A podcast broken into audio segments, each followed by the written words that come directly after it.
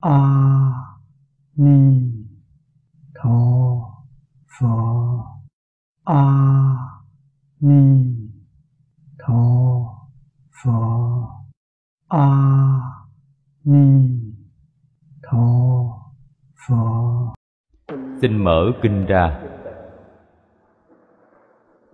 Trang 145 trăm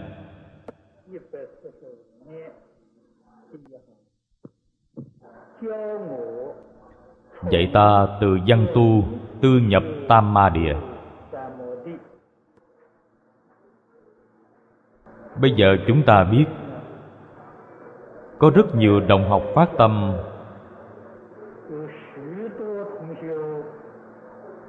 Học bộ Kinh Lăng Nghiêm này. Đây là một hiện tượng rất hiếm có.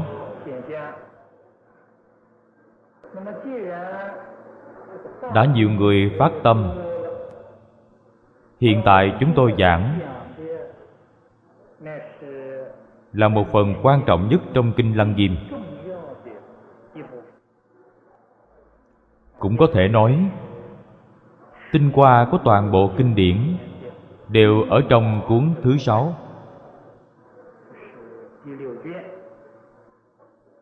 Thực sự muốn hạ công phu đối với kinh lăng nghiêm vậy thì không thể dễ dàng bỏ qua toàn kinh. Nhưng chúng ta đọc chú giải. Cũng phải có một phạm vi. Nếu chú giải này xem quá nhiều, quá tạp, vậy thì không thể đi vào con đường này. Hiện nay quý vị tu học đều lấy giảng nghĩa của pháp sư viên anh làm chủ. có thể tham khảo lăng nghiêm chánh mạch của đại sư giao quang. Chúng ta chỉ hạn chế hai loại này. Nếu chư vị muốn đưa ra vấn đề, thì chỉ cần đưa ra trong hai loại chú giải này, tôi trả lời. Còn như quý vị đưa ra vấn đề trong các chú giải khác, tôi sẽ không trả lời. Chúng ta phải thu nhỏ phạm vi, như vậy nghiên cứu mới có tầm đắc. Phạm những bộ phận chưa học đến, Chư vị tự mình xem, Có vấn đề nhất định phải đưa ra nghiên cứu và thảo luận. Hôm nay chúng ta tiếp tục xem đoạn kinh văn này. Nói tường tận chương này. Hai lần trước giới thiệu với chư vị Về Bồ Tát Quán Tự Tại.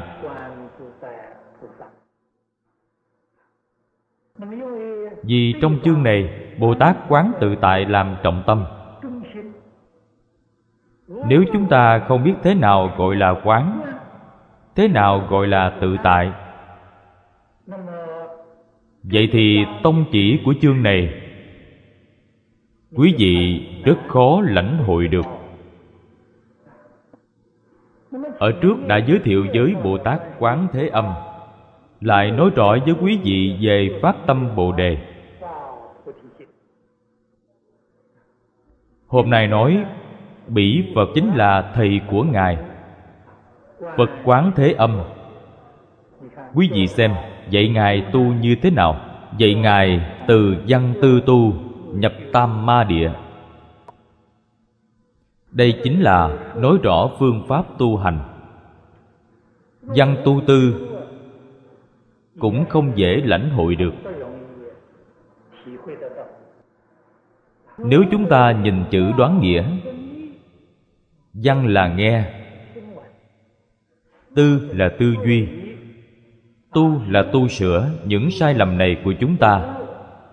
Nếu lãnh hội ý nghĩa như thế, Đó là sai lầm.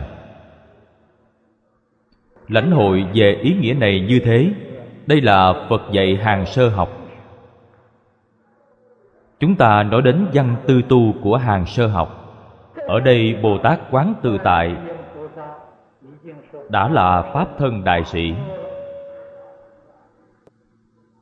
Nói cách khác, nếu theo pháp môn tịnh độ mà nói, họ đã chứng được nhất tâm bất loạn, đã nhập vào pháp môn bất nhị. Làm gì còn có văn tư tu? Ba vấn đề này chúng ta nhất định phải biết điều này. Thông thường trong phật pháp nói,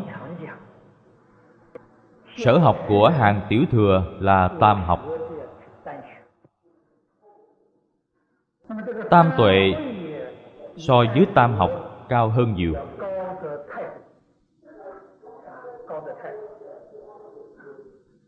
Chúng ta nhất định phải hiểu điều này tam tuệ là một. Một mà ba ba mà một. Tuệ là gì? Là tuệ của giới định tuệ. Nói cách khác, không có tuệ, làm gì có văn tư tu? Văn là tuệ, tư là tuệ, tu vẫn là tuệ. Đây gọi là tam tuệ, gọi là văn chỉ cần lấy ý nghĩa của chữ này. Quý vị nhất định thấu triệt được nội dung. Nhĩ căn tiếp xúc với âm trần. Nó dùng chữ này để làm tượng trưng. Trên thực tế, những gì nó nói chính là lục căn tiếp xúc với cảnh giới lục trần. Từ tiếp xúc mà nói, chúng ta gọi là văn vừa tiếp xúc đã thấu hiểu, đã thông đạt. Đây gọi là tư. Cho thấy, tuyệt đối không phải thông qua tư duy. Trong này nhất định không dùng đệ lục ý thức. Nếu quý vị nói trong bát chánh đạo nói về chánh tư duy, chúng ta muốn nói bát chánh đạo, bát chánh đạo còn có tiểu thừa và đại thừa. Chánh tư duy của tiểu thừa vẫn là đệ lục ý thức chánh tư duy của đại thừa là lìa tâm ý thức. Đây là nói về ý nghĩa của tư có thể thấy, từ nó tuyệt đối không phải dùng để lục ý thức tư duy tưởng tượng. Chúng ta nhất định phải hiểu vấn đề này. Tu có nghĩa là gì? Chính là ta vừa tiếp xúc liền giác ngộ, liền thấu triệt, liền thông đạt. Từ thấu triệt thông đạt, gọi là tư từ thấu triệt thông đạt, đương nhiên không mê hoặc. Không điên đảo. Từ không mê hoặc, không điên đảo, gọi là tu. Quý vị thử nghĩ xem, thực tế mà nói ba chữ văn tư tu này cùng một ý nghĩa là những gì bồ tát đại thừa tu học? Bây giờ chúng ta muốn hỏi, chúng ta có làm được hay không? Chúng ta không làm được vì sao không làm được? Vì chúng ta căn bản không có tuệ. Người học phật phải thừa nhận điều này. Tuyệt đối đừng nói tôi có trí tuệ, đó là mê hoặc điên đảo. Đây là tăng thường mạng, cống cao ngã mạng tuyệt đối không có trí tuệ. Vì sao nói không có trí tuệ? Vì ta không có thiền định. Trí tuệ từ thiền định sanh ra ta không có thiền định, không được nhất tâm, vậy thì làm gì có trí tuệ? Ngày nay chúng ta nói về trí tuệ, là trong phật pháp gọi là thế trí biện thông. Chư vị phải biết điều này. Tuyệt đối đừng coi thế trí biện thông là trí tuệ. Không những ngày nay chúng ta nói không có thiền định thậm chí nói chúng ta đến giới học đều không có. Phật pháp thường nói, nhân giới sanh định, nhân định phát tuệ. Sau khi trí tuệ khai, mới có tam tuệ văn tu tư. Học phật. Trong các buổi giảng, chúng tôi đưa ra với quý vị hai mục tiêu. Mục tiêu thứ nhất là phải khai ngộ. Khai ngộ tức là phải khai trí tuệ. Mục tiêu thứ hai là phải chứng quả. Như vậy mới không uổng công học Phật. Nếu thực sự muốn đạt được hai mục tiêu này, phải bắt đầu học từ đâu? Nhất định phải học từ giới định. Giới học người xuất gia y theo sa di luật nghi của đại sư liên trì là rất tốt. Lấy nó làm nền tảng là được. Phật tử tại gia nhất định phải y theo liễu phàm tứ huấn và cảm ứng thiên do tổ sư ấn quang nói để làm cơ sở. Đặt nền tảng phật học chư vị nhất định phải biết. Giới học là phương pháp không phải mục đích. Giúp chúng ta được định, giúp chúng ta được nhất tâm. Ngày nay chúng ta không thể được thiền định, không thể được nhất tâm. Chính là do không có nền tảng của giới học. Do đây có thể biết tính quan trọng của giới học. Hy vọng mọi người nếu muốn có thành tựu thật sự về phương diện này phải nỗ lực nhiều hơn. Phải đặc biệt nỗ lực. Thái độ tu học cơ bản. Trong các buổi giảng chúng ta nói rất nhiều. Lục tổ huệ năng nói với chúng ta cũng rất rõ ràng. Tu học đương nhiên chú trọng đến phương pháp. Thực tế mà nói, thái độ còn quan trọng hơn phương pháp. 90% thành công ở thái độ tu học chính xác hay không? Phương pháp chỉ chiếm được 10% mà thôi. Cũng tức là một phần mười mà thôi. Nói đến thái độ nhất định phải biết. Ta học phật là tự mình học mình không phải dạy người khác học phật. Phải hiểu rõ quan niệm này.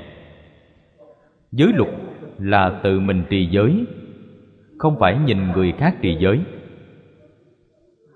Giới luật chúng ta rất thanh tịnh, nhưng ngày ngày ta thấy người khác phạm giới không thanh tịnh. Bản thân mình cũng không thanh tịnh. Đây là thái độ tu học sai lầm. Vì sao vậy? vì ngoài bản thân ra là cảnh giới. Trong cảnh giới, không có tốt xấu, không có thiện ác, không có đúng sai. Cảnh giới là nhất chân. Tất cả đúng sai, tà chánh, thiện ác đều sinh ra từ tâm tâm sở của chính mình. không liên quan đến cảnh giới bên ngoài. Nếu liên quan đến cảnh giới bên ngoài, không có chúng sanh nào có thể thành phật. Chư vị thử nghĩ có phải không? Chính vì không liên quan đến cảnh giới bên ngoài, cho nên đức phật nói, tất cả chúng sanh vốn thành phật. Đây là nhận thức cơ bản nhất của việc tu học. Phải hiểu rõ ràng do đây có thể biết. Thành hay không thành, tự mình chịu trách nhiệm. Không hề liên quan đến nhân sự hay hoàn cảnh. Thành hay không thành đều do mình có nhận thức đúng đắn hay không. Tính tâm ta kiên định. Phương pháp tu học có chính xác hay không? Chẳng những giới tiểu thừa này là tự luật là tu sửa hành vi của chính mình. Mà giới bồ tát đại thừa cũng không ngoại lệ. Giới bồ tát là nhập chúng. Giới tiểu thừa là tự luật.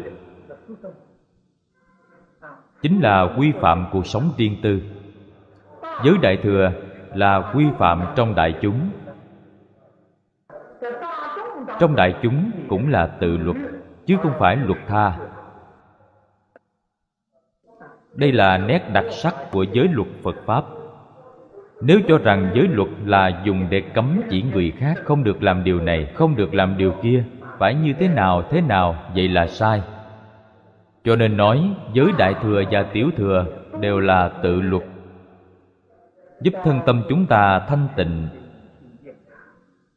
giúp ta được nhất tâm. Nếu tâm ta duyên cảnh giới bên ngoài tâm liền tán loạn, không thể được nhất tâm. Không được nhất tâm, sao có thể khai trí tuệ? Nếu chư vị thực sự có thể lãnh hội được ý nghĩa của mấy câu này, trong đời này sẽ chứng được nhất tâm. Từ nhất tâm tiến thêm một bước nữa là tu hành chánh quả. Tôi có thể nói là chắc chắn có nắm bắt nếu thấy cảnh giới bên ngoài, cái này đúng, cái kia sai, nhà họ trương thế này, nhà họ lý thế nọ. Đời này chắc chắn trôi qua một cách vô ích. Chẳng những không chứng được nhất tâm e rằng là công phu thành phiến đều thành vấn đề. Công phu thành phiến thành vấn đề, nói cách khác, đới nghiệp giảng sanh không đáng tin.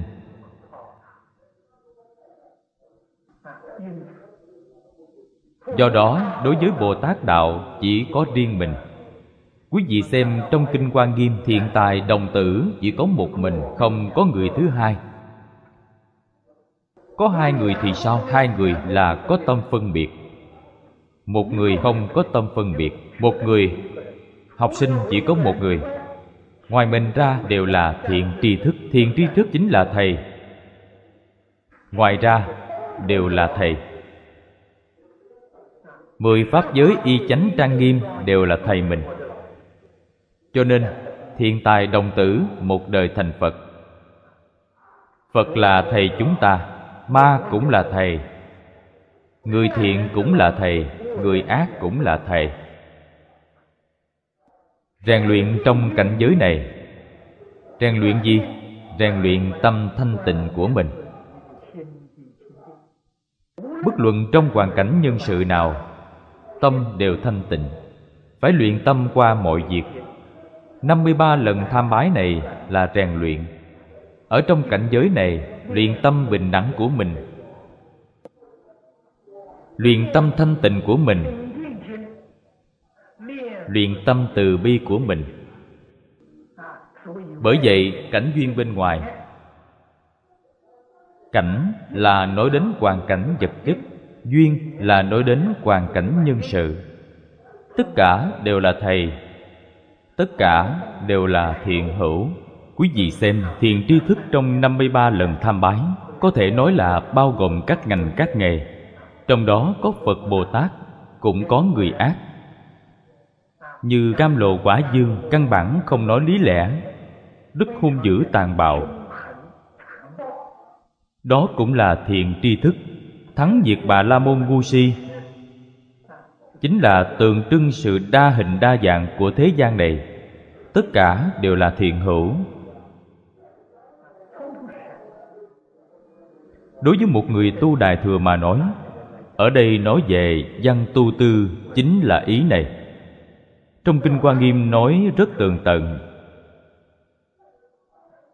40 quyển kinh văn nói rõ về thiện tài đồng tử, tu văn tư tu.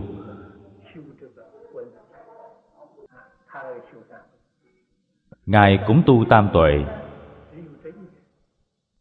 Trong kinh này chỉ có một câu.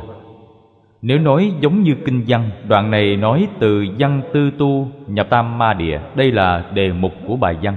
Nội dung là tứ thập quan nghiêm Tứ thập quan nghiêm chính là biểu hiện của thiện tài đồng tử, Từ văn tư tu nhập tam ma địa Quý vị hỏi Bồ Tát Quán Thế Âm, Ngài thành Phật như thế nào? Thành tựu đẳng giác Bồ Tát như thế nào? Ngài đã thành tựu như thế Chúng ta đã biết đạo lý này, Đã biết phương pháp này Vậy trong cuộc sống hàng ngày Chúng ta trải sự luyện tâm Phật Pháp Đại Thừa và Phật Pháp Tiểu Thừa không giống nhau. Phật Pháp Tiểu Thừa là bảo thủ. Phật Pháp Đại Thừa khai phóng. Bảo thủ dễ học, Khai phóng khó học. Tuy bảo thủ dễ học, Nhưng thành tựu không lớn. Khai phóng không dễ học, Nhưng một khi thành tựu, Đó là thù thắng nhất. Bởi vậy, bảo thủ không thể kiến tánh nói cách khác, họ có thể đạt được định, đạt được tuệ. Tuệ đó chính là gì? Tuệ là căn bản trí. Nhưng căn bản trí này không phát sinh hậu đắc trí. Tuệ này không khởi tác dụng. Do đó chúng ta thường nói hàng tiểu thừa có định, không có tuệ. Hàng tiểu thừa không có trí tuệ bát nhã. Trong tâm đức mà nói pháp thân bát nhã giải thoát. Tiểu thừa, chỉ có một nửa sự giải thoát. Chưa chứng pháp thân, không có trí tuệ bát nhã.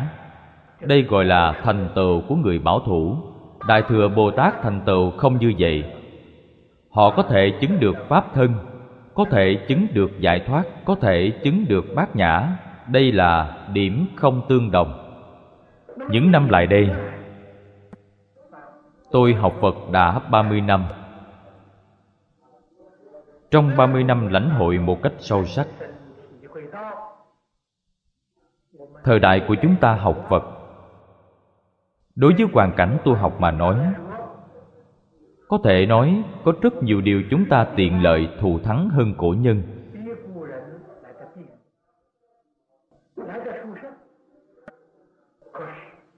Nhưng vì sao hành và giải không bằng cổ nhân? Nếu chư vị đọc kỹ, tịnh độ thánh thiền lục sẽ rõ. Cổ nhân nói, một người có căn tánh bậc trung hạ học pháp môn niệm phật này, ba năm năm năm, họ có thể được nhất tâm, họ có thể giảng sanh thế giới tây phương cực lạc. Người như vậy quá nhiều. Chúng ta học suốt ba mươi năm, đến cái bóng của thế giới tây phương đều không có, không hề có chút tin tức nào. Vấn đề này rất nghiêm trọng. Đương nhiên chúng ta tu học nhất định có sai lầm. Nếu không có sai lầm, sao không có tin tức? Đây là vấn đề đáng để cho chúng ta kiểm điểm sai ở đâu? Sai ở chỗ không có nền tảng. Chúng ta quan sát tường tận cổ nhân có nền tảng. Có thể quý vị muốn hỏi, cổ nhân, những người có học vấn, người có tri thức, có nền tảng, chúng ta tin không có vấn đề. Còn có nhiều bà cụ căn bản không biết chữ, họ có căn bản gì? Nhưng họ niệm phật ba năm cũng có thể giảng sanh. Tôi tham gia khóa tu mùa hè đầu tiên tại phật quang sơn. Lúc tổ chức khóa tu mùa hè đó, ở phật quang sơn có một vài công nhân xây đình hương quang. Đình hương quang chỉ có mấy cái trụ, trên chưa lợp ngói. Buổi tối chưa gì đồng học đều ở đó nói chuyện, thảo luận bài học có một công nhân làm việc ở phật quang sơn nói với chúng tôi, anh ta là người làng tướng quân ở đài nam, kể cho chúng tôi một câu chuyện. Hôm đó chúng tôi nghe kể chuyện hơn một tiếng đồng hồ. Là một người công nhân kể cho chúng tôi nghe về câu chuyện một bà cụ ở quê họ giảng sanh là sự thật một trăm phần trăm. Họ từng mắt chứng kiến. Bà cụ này không biết chữ bình thường làm người tâm địa rất lương thiện. Nhưng bà không hiểu gì về phật pháp. Cho nên bà đi thắp hương lễ lạy khắp các chùa đình, tâm địa rất từ bi, rất lương thiện. Năm đó bà cưới một cô con dâu. Con dâu là người học phật, hiểu phật pháp.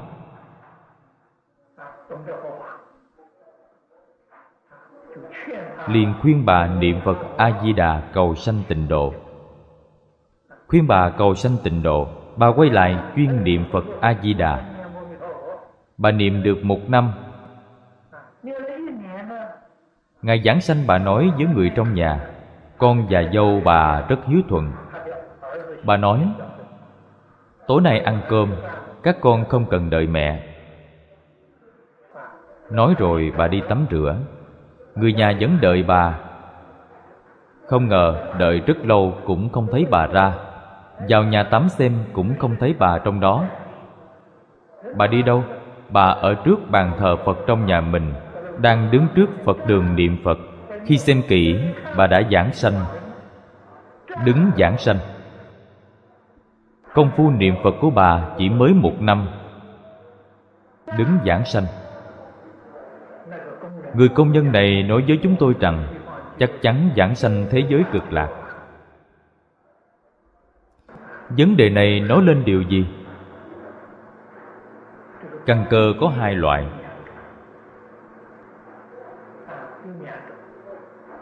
Hai loại này đều giống như trong kinh nói, là thiện căn và phước đức. Thiện căn phước đức này tôi cũng nói với mọi người như thế nào gọi là thiện căn. Vừa nghe đã hiểu, liền tin nhận, như vậy nghĩa là có thiện căn. Sau khi hiểu rõ đạo lý, sau khi đã tin sẽ thực hành. Đây là phước đức. Nếu hiểu đạo lý, hiểu phương pháp mà không thực hành, vậy là không có phước. Thực hành nhưng nghe không hiểu, tức không có thiện căn người như vậy là sao? Không được đi học, không biết chữ. Những bà cụ này, họ có thể giảng sanh. Lại nói, chúng ta được học hành, được tiếp thu giáo dục. Những người học phật này nhất định cũng phải tuân thủ phép tắc này. Phải có căn bản. Cổ nhân tu học chúng ta xem lịch đại chư vị tổ sư. Hầu như không ai không có nền tảng của nho giáo. Tứ thư ngũ kinh là cơ sở. Thay thế phật pháp tiểu thừa, vì thế họ có căn bản này. Tôi khuyến khích chư vị đồng học phải thuộc tứ thư. Nghĩa là đặt nền tảng của phật pháp tiểu thừa. Sau đó mới có thể học phật pháp đại thừa. Nếu không có nền tảng của tứ thư ngũ kinh, vậy phải dùng kinh điển tiểu thừa làm nền tảng. Kinh điển tiểu thừa ít nhất phải tu học hai ba mươi bộ. Hai ba mươi bộ không gọi là nhiều. Hiện nay trong đại tạng kinh kinh điển đại thừa có khoảng mấy ngàn bộ.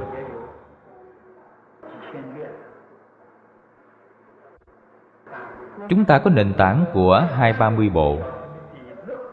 Tiếp tục đi vào đại thừa, như vậy còn có thể miễn cưỡng. Nhưng mà kinh điển tiểu thừa, đối với chúng ta không gần gũi như tứ thư ngũ kinh. Huống gì tứ thư ngũ kinh, nó quả thật không tiểu thừa, không đại thừa. Làm nền tảng tu học của đại thừa là không có gì tốt hơn.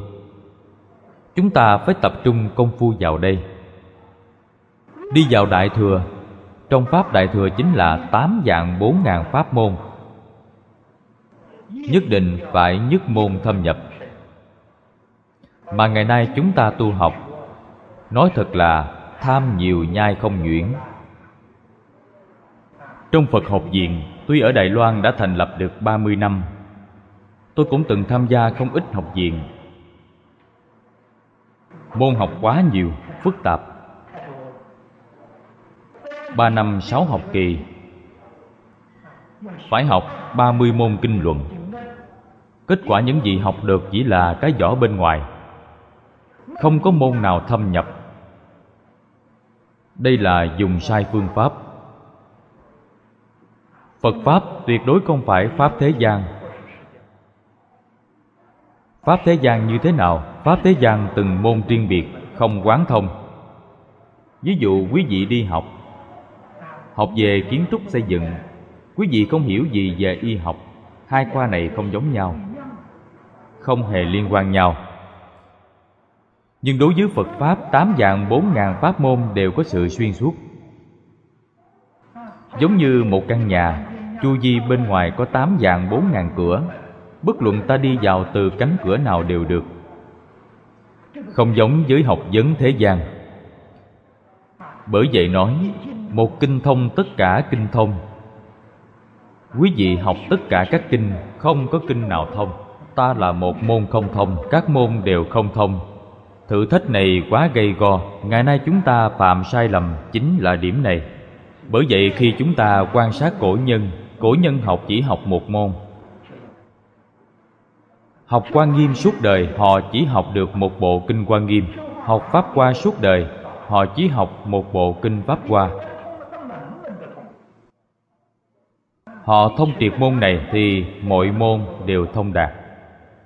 Quý vị mời họ giảng bất kỳ kinh điển nào, họ đều giảng một cái thấu đáo lưu loát. Chúng ta xem các trước tác chú sớ của chư vị cổ đức đều rất phong phú thực tế sở học của họ là một môn, đúng là một thông tất cả thuật. Sai lầm mà ngày nay chúng ta phạm phải chính là muốn học cùng lúc nhiều pháp môn. Tôi học hết mọi thứ, kết quả mọi thứ đều không biết. Cổ nhân nói, tôi không cần học gì cả, tôi chỉ học một thứ. Kết quả, họ thông triệt một môn là mọi thứ đều thông đạt. Tôi cảm thấy sự tu học của tôi có được chút vỏ bên ngoài. Đó chính là nhờ thầy lý dạy học. Thầy là nhất môn thâm nhập học với thầy không được học cùng lúc hai môn. Nếu ta học cùng lúc hai môn, thầy không dạy. Chỉ được học một thứ. Quý vị thử nghĩ xem, quý vị học ở phật học viện ba năm học bao nhiêu môn? Tôi ở đại trung học kinh lăng nghiêm với thầy lý. Một bộ kinh là ba năm. Ba năm học một bộ kinh quý vị ba năm phải học mấy mươi bộ kinh? Tôi học một bộ kinh kim cang suốt một năm. Một năm tròn. Một bộ kinh lăng nghiêm học suốt ba năm. Đây nói lên điều gì? Phải chuyên vào một thứ. Chuyên nhất. Tôi học với thầy lý mười năm. Nghe thầy giảng kinh kinh điển đại tiểu thừa tất cả nghe khoảng gần ba mươi bộ kinh. Tôi chỉ học năm bộ. Học nhiều quá không được. Học nhiều tiêu quá không hết. Tôi chỉ học năm thứ. Năm thứ này kinh lăng nghiêm lớn nhất, hạ công phu nhiều nhất. Dùng thời gian suốt ba năm. Tôi kiểm điểm bản thân lại quan sát phương pháp dạy học hiện nay. Rồi xem sự tu học của cổ nhân. Có được một kết luận. Nghĩa là cần phải y theo phép tắc và quy củ của cổ nhân. Không nương theo quy củ không thể có thành tựu. Trên nguyên lý nguyên tắc mà nói, nhất định từ giới định tuệ rồi đi vào văn tư tu. Đây là con đường nhất định. Theo phương pháp mà nói, nhất định từ nhất môn thâm nhập mà chọn một môn này. Suốt đời không được thay đổi.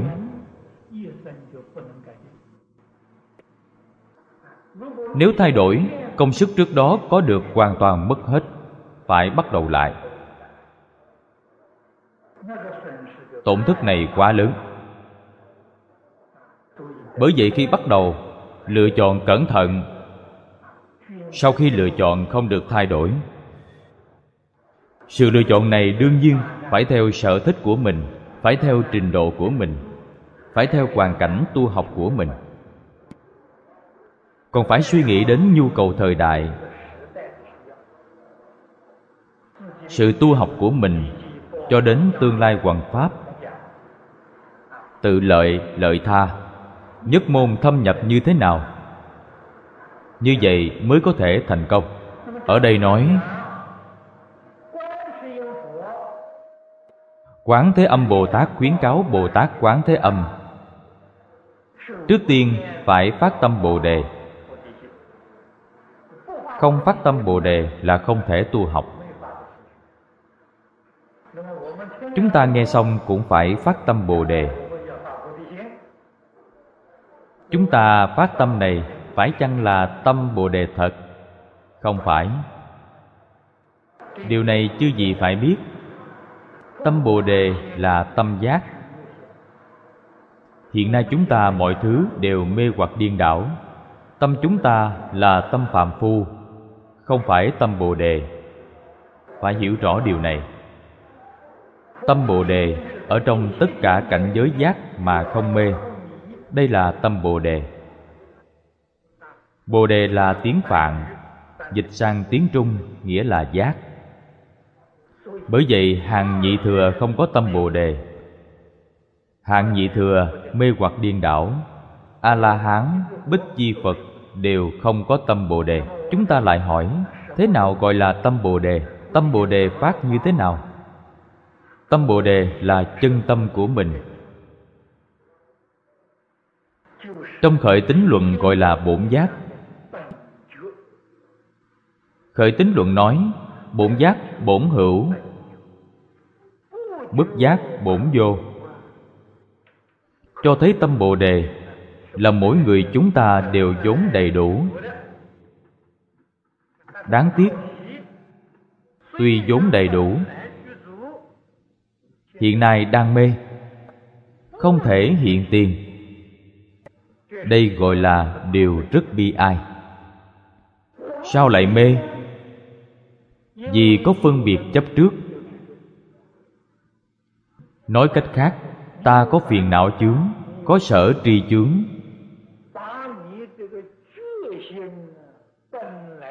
Làm chướng ngại tâm giác vốn có của mình, biến thành bất giác.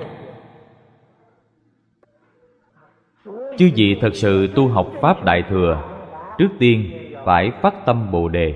Muốn phát tâm bồ đề, đầu tiên phải phá phiền não chướng, phải phá sở tri chướng.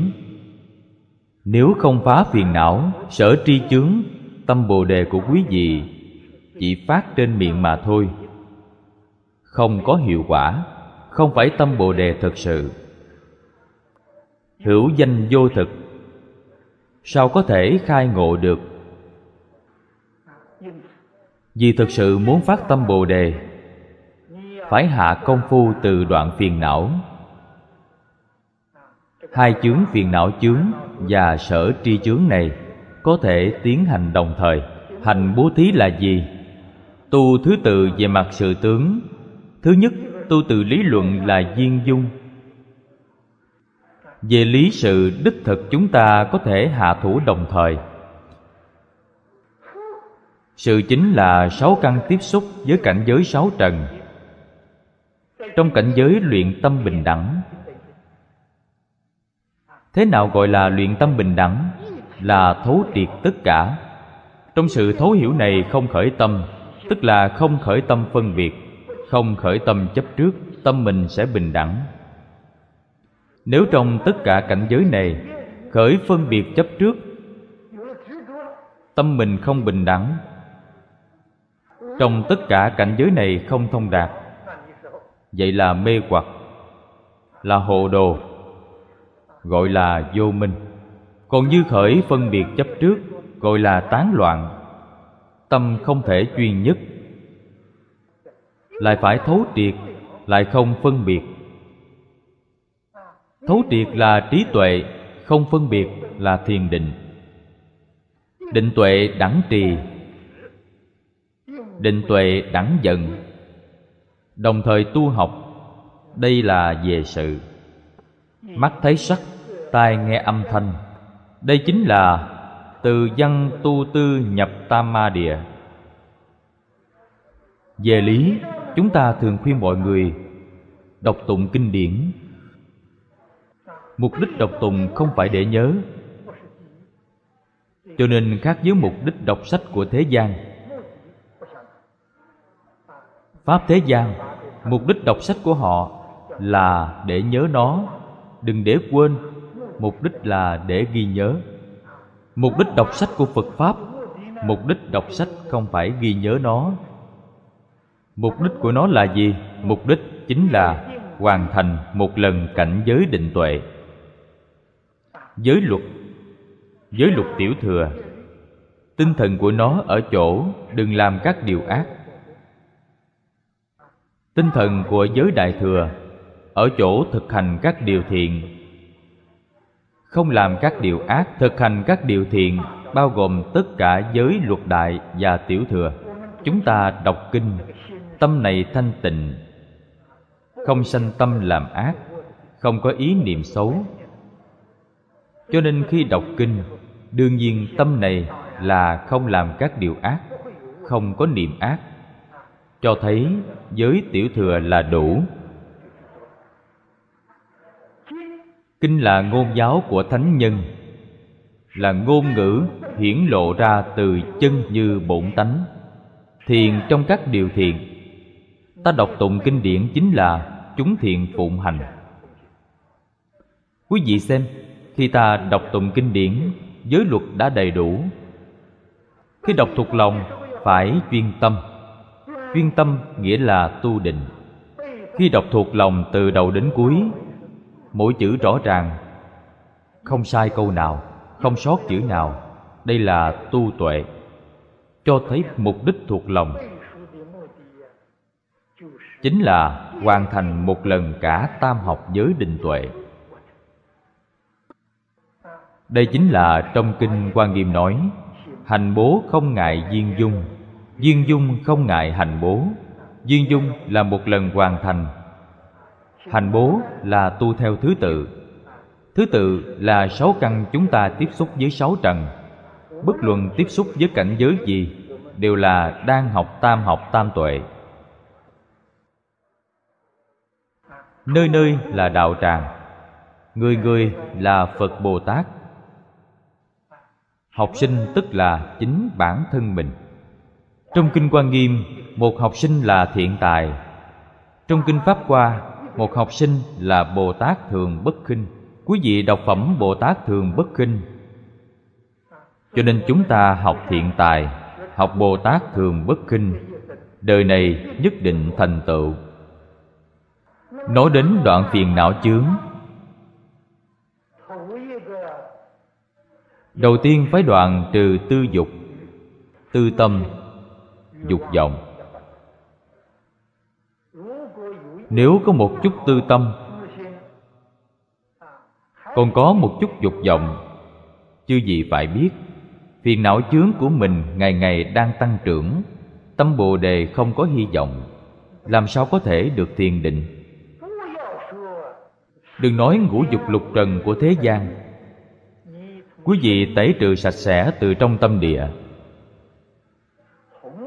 ý niệm quan pháp lợi sanh đều không thể có. Vì sao vậy? Vì quan pháp lợi sanh vẫn là dục vọng, vẫn là chướng ngại của mình. Bản thân có cần quan pháp lợi sanh? Phải làm. Ngày ngày làm, hôm nay viên mãn, ngày mai không nghĩ ngày mai. Nghĩ ngày mai là gì? Nghĩ ngày mai nghĩa là có dục vọng, là có tư dục. Cho nên phật pháp dạy chúng ta, tùy duyên, đừng phan duyên. Nghĩ đến ngày mai, nghĩ đến tôi muốn làm thế nào thế nào đó chính là phan duyên, tâm ta không thanh tịnh. Ngày mai vẫn chưa đến, nghĩ đến nó làm gì? Ngày mai ngày mai nói sao? Tóm lại mà nói, nhất định phải giữ cho mình thân tâm thanh tịnh. Đại từ đại bi. Trong đại từ đại bi lại không thể có dục vọng. Đến dục vọng hoằng pháp lợi sanh đều không được có đến dục vọng thành phật các tổ cũng không được có. Tôi muốn làm sao được nhất tâm bất loạn, dục vọng này cũng không được có. Có ý niệm này đều là chướng ngại. Tâm không thể được nhất. Quý vị xem, đoạn này rất quan trọng. Phật quán thế âm dạy cho ngài. Dạy ngài phát tâm trước, sau đó mới dạy tu hành tâm bồ đề là tâm giác.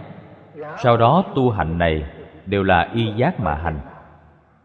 Tuyệt đối không mê. Cho nên đây gọi là tam tuệ. Cổ đức dạy chúng ta, bồ tát tu hành trước tiên phải phát đại tâm, sau đó y giáo phụng hành. Câu này rất quan trọng. Nếu ta không y giáo phụng hành tự theo ý của mình cho rằng nên làm thế nào thế nào. Điều này rất phiền phức. Phật pháp ngày nay đang đi theo phương hướng này, gọi là tân phật học, đem thánh giáo của cuộc, ý nghĩa của truyền thống là phật học truyền thống. Phật học trước đây có thể không cần, bây giờ chúng ta cần tân phật học. Nói cho chư gì biết, tâm phật học đa phần đều là lời nói bịa đặt. Thật sự có thành tựu vẫn là Phật học nguyên thủy, phương pháp nguyên thủy. Đây là họ nói. Thực ra trong Phật Pháp có cũ mới chăng? Không có cũ mới. Trong lục đồ có tinh tấn. Đã là tinh tấn Tấn là tiến bộ. Tinh là tinh thuần không tạp. Vậy thì cũ ở đâu? Phật pháp vĩnh viễn là mới. Đem cái mới thực sự xem thành cũ, cho thấy họ đã lạc hậu. Họ mới là cũ. Đó là điên đảo, là sai lầm. Học thuyết cổ của người xưa cũng không cũ. Nếu cũ, sao có thể nói ngày càng mới, đã là ngày càng mới? Cho nên nó vĩnh viễn là mới sao có thể gọi là cựu học? Sao có thể gọi là cổ học? Đây đều là quan niệm sai lầm của chúng ta. Nhận thức không rõ ràng, bị hại không phải người khác mà là chính mình. Cho nên nhất định phải y thánh giáo. Tuyệt đối đừng theo ý của mình. Trong kinh điển phật không ngừng dạy chúng ta trước khi chưa chứng được a la hán không được theo ý của mình. Vì sao vậy? Vì ý mình là sai lầm. Sau khi chứng được a la hán có thể y theo ý mình. A la hán là chánh giác. Bồ tát là chánh đẳng chánh giác. Phật là vô thượng chánh đẳng chánh giác. vì a la hán đã đoạn tận phiền não chướng. Không còn mê muội, lúc này ý của họ có thể tin, đáng tin. Chúng ta hiện tại chưa đoạn phiền não chướng, tâm ý chúng ta tuyệt đối không đáng tin. Nếu y theo ý mình, có thể nói có vô lượng vô biên sai lầm. Nếu còn tự cho mình hơn người, vậy thì hết cách cho nên nhất định phải y theo giáo huấn của phật. Từ văn tư tu nhập tam ma địa ý nghĩa của ba chữ văn tư tu này, lúc nãy đã nói rõ với quý vị. Ý nghĩa ba chữ này rất rộng, sâu cạn khác nhau rất lớn. Quý vị thử nghĩ xem, bồ tát tu học thực sự áp dụng tam tuệ văn tu tư là địa vị nào? Là viên giáo sơ trụ. Chỉ cần biết dần dùng pháp môn này, thực sự dùng pháp môn này, quý vị chính là bồ tát viên giáo sơ trụ. Trong tình độ gọi là chứng được lý nhất tâm bất loạn. Sự nhất tâm bất loạn là trên cơ sở tam học giới định tuệ vẫn chưa đến tam tuệ. Chứng được lý nhất tâm, lúc này là tam tuệ. Giống như trong di đà kinh sớ sao, đại sư liên trì nói, có thứ lớp sâu cạn không giống nhau. Giống nhau là chứng lý nhất tâm, có người chứng được cạn, có người chứng sâu. Chúng ta xem đại kinh là biết. Trong quan nghiêm nói Duyên giáo sơ trụ chứng được lý nhất tâm. Đến đẳng giác vẫn là lý nhất tâm. Vì thứ này có 41 cấp bậc khác nhau. Thứ lớp sâu càng khác nhau. 41 vị Pháp thân đại sĩ này, Họ đều từ dân tu tư nhập Tam Ma Địa. Tam Ma Địa chính là nhất tâm bất loạn lý nhất tâm. Tu như thế nào, tu từ tam tuệ văn tư tu? Văn gọi là văn tuệ. Vì sao gọi là tuệ? Điều này chưa gì phải biết. Nếu chúng ta rơi vào tâm phân biệt không gọi là tuệ, lìa tâm ý thức mới gọi là tuệ. Do đây có thể biết văn là dùng tánh nghe để nghe, không phải dùng nhĩ thức nghe. Nhĩ thức là lưu chuyển theo thanh trần. Sao có thể gọi là tuệ? Đó gọi là phiền não. Nhị thức tùy theo âm thanh bên ngoài. Khởi lên điều gì, sanh khởi hỉ nộ ai lạc. Ví dụ quý vị nghe âm nhạc, có khi nghe rất quan hỷ có khi nghe lại rơi nước mắt. Đó là tâm ta lưu chuyển theo âm thanh. Âm thanh bên ngoài làm tâm mình cảm động. Tâm này là gì? Là vọng tâm. Tâm ý thức. Đây gọi là gì? Là tâm tùy cảnh chuyển. Tâm tùy cảnh chuyển, tâm này là vọng tâm, không phải chân tâm. Chân tâm là như như bất động, không chuyển theo cảnh nói đến tam tuệ, đây là dùng chân tâm, không phải dùng vọng tâm. Chân tâm đối với nhĩ gọi là tánh nghe, đối với mắt gọi là tánh thấy. Tánh thấy thấy là sắc tánh, không phải sắc trần. Sắc trần là nhiễm ô, không phải bình đẳng. Sắc tánh là thanh tịnh, là bình đẳng. Cho nên ngài kiến tánh ở tai là tánh nghe. Nghe âm thanh. Âm thanh này là thanh tánh. Thanh tánh cũng là thanh tịnh, cũng là bình đẳng. Trong này tuyệt đối không sanh hỉ nộ ai lạc. Chứ gì phải biết rằng, thất tình ngũ dục là phiền não. Phàm phu chúng ta thấy sắc nghe âm thanh sanh phiền não nhưng bồ tát thấy sắc nghe âm thanh khai trí tuệ, không sanh phiền não. Cảnh giới này chúng ta rất khó lãnh hội được. Nguyên nhân là ở đâu? Là do xưa nay chúng ta chưa từng có kinh nghiệm này.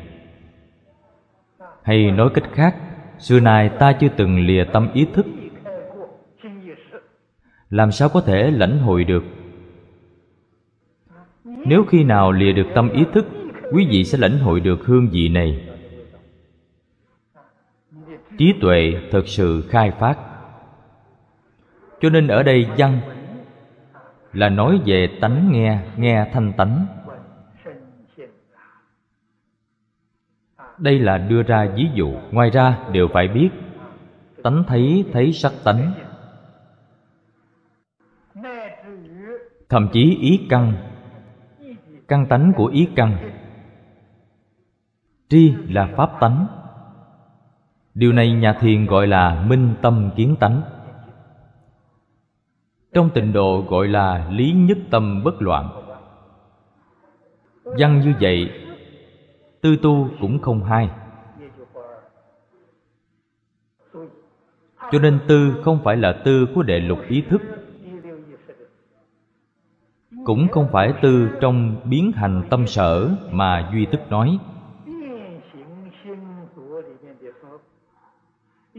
Cũng không phải tư của thiện ác. Những tư này đều gọi là tà tư, đều gọi là tà trí tuệ. Phàm phu, ngoại đạo, quyền giáo, tiểu thừa đều rơi vào trong tà trí tuệ. Trong kinh này, đức phật trách tôn giả a nan. A nan nặng về ghi nhớ, không tránh khỏi rơi vào tà tư. Tôn giả a nan quản học đa văn. Những gì phật nói, ngài đều ghi nhớ, nhưng phật vẫn trách cứ ngài. Tuy ngươi nghe rộng nhớ nhiều vẫn rơi vào trong tà tư duy. Do đây có thể thấy, thế nào gọi là chánh tư duy? Ý nghĩa của câu này, nếu nói sâu sắc một chút, tư này chú trọng đến tánh nghe.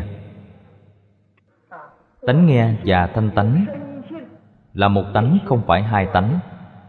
Phải nhớ điều này chúng ta nói đến lục trần, tánh của lục trần và tánh của lục căn.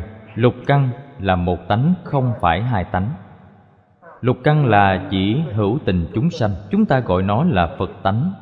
Lục trần chúng ta gọi là pháp tánh. Phật tánh và pháp tánh là một tánh, không phải hai tánh. Tư ở đây là chuyên chỉ tánh nghe.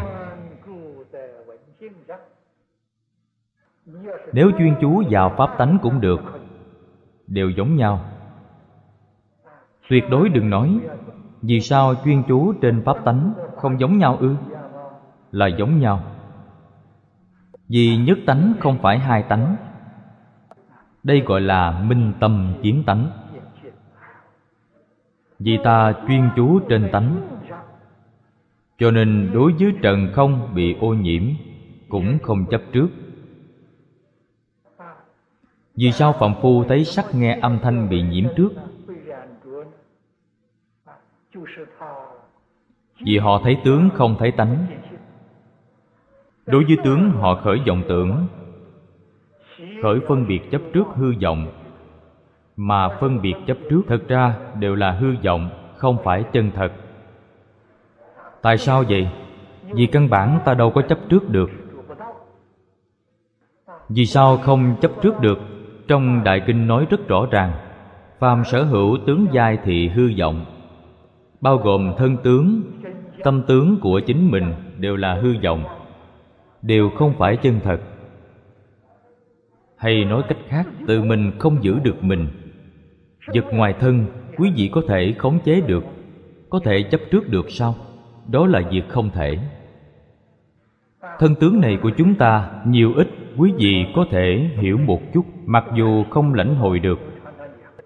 Vì thường nói, sắc tướng này sát na sanh diệt. Trong kinh nói với chúng ta, một khẩy móng tay có sáu mươi sát na, một sát na có chín trăm lần sanh diệt. Bởi vậy tất cả sắc tướng thập pháp giới, y chánh trang nghiêm này là tướng sát na sanh diệt. Đó là tướng tương tục. Cho thấy nó không tồn tại thực sự sao ta có thể chấp trước? Đến thân tướng mình, tâm tướng này, thọ tưởng hành thức cũng đều như vậy. Tướng của thân tâm đều bất khả đắc. Tướng cảnh giới bên ngoài, có gì để ta có thể chấp trước đạt được? Cho nên tất cả đều là không. Chúng ta phải thấu triệt, phải thông đạt điều này. Nói đến tu ở đây tuyệt đối không phải có vô số tạo tác, công hạnh tu hành. Ở đây nói đến tu, cũng chính là trong đại kinh thường nói, tu mà không tu không tu mà tu. Đây là chân tu. Mà hiện nay chúng ta tu học là tu hữu di. Tu hữu tướng không phải cảnh giới của pháp thân đại sĩ pháp thân đại sĩ tu. Từ đoạn hoặc gọi là tu. Từ hiểu lý lẽ gọi là tư là một không phải hai. Là đồng thời không phải thứ tự. Cho nên văn tư tu là đồng thời không có thứ tự, không có trước sau. Tuyệt đối không được ngộ nhận.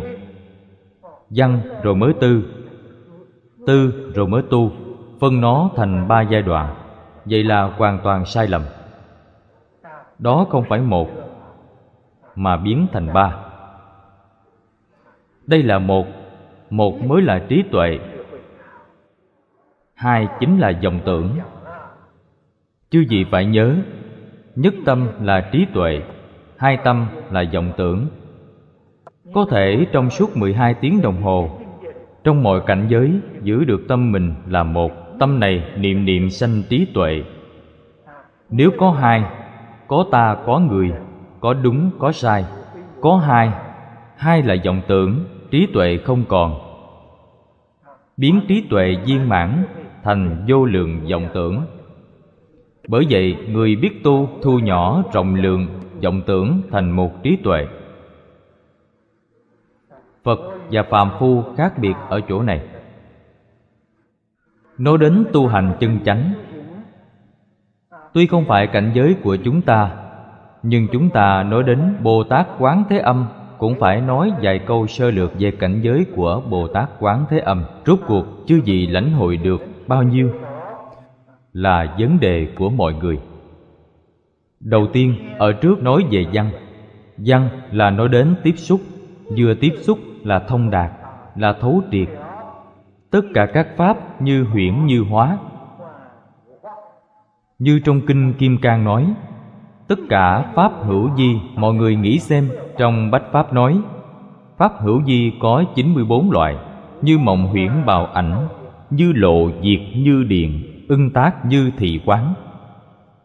Quán chính là, ở đây nói, họ lập tức thông đạt cũng như ở trước kinh này nói, trong như lai tạng, diệu chân như tánh, tùy chúng sanh tâm, ứng sở tri lượng, theo nghiệp phát hiện. Mấy câu này cùng một nghĩa với bốn câu kệ trong kinh kim cang. Bốn câu kệ này trong kinh kim cang chính là mấy câu tổng kết này trong kinh lăng nghiêm thực sự thông đạt tướng chân thực của tướng cảnh giới gọi là tuệ. Tâm mình thường trú trong cảnh giới này. Không hôn trầm, không tán loạn. Tất cả phiền não di tế tự nhiên biến mất. Giác tâm dần dần viên mãn hiện tiền. Đây gọi là chánh tu. Văn tư tu là tu bằng cách này. Tu như vậy mới có thể nhập vào nhất tâm bất loạn thâm sâu.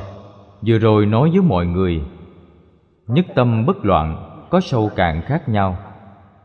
Từ duyên giáo sơ trụ đến đẳng giác Bồ Tát Đều là nhất tâm bất loạn, dùng phương pháp này. Nếu sáu căn tiếp xúc với cảnh giới lục trần, Vẫn khởi tâm đồng niệm, vậy là xong vậy là tu gì? Ngày ngày ở trong cảnh giới khởi vọng tưởng. Sau cùng tôi nói với mọi người, nhà phật thường nói, sư phụ nhận vào cửa, tu hành tại cá nhân. Thành công hay không là việc của mỗi người. Sư phụ nhận vào cửa chỉ làm tăng thượng duyên cho chúng ta mà thôi. Tam ma địa chính là chân tâm thường trú là bổn giác lý thể. Như như bất động. Hôm nay chúng ta nói đoạn này. Mấy câu trước rất quan trọng. Ở sau nói về cảnh giới tu hành của bồ tát. Quý vị xem cảnh giới này, trước đây tôi từng nói với quý vị.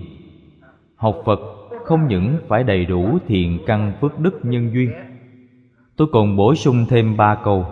Phải thấu triệt đạo lý, hiểu phương pháp nhận thức rõ cảnh giới.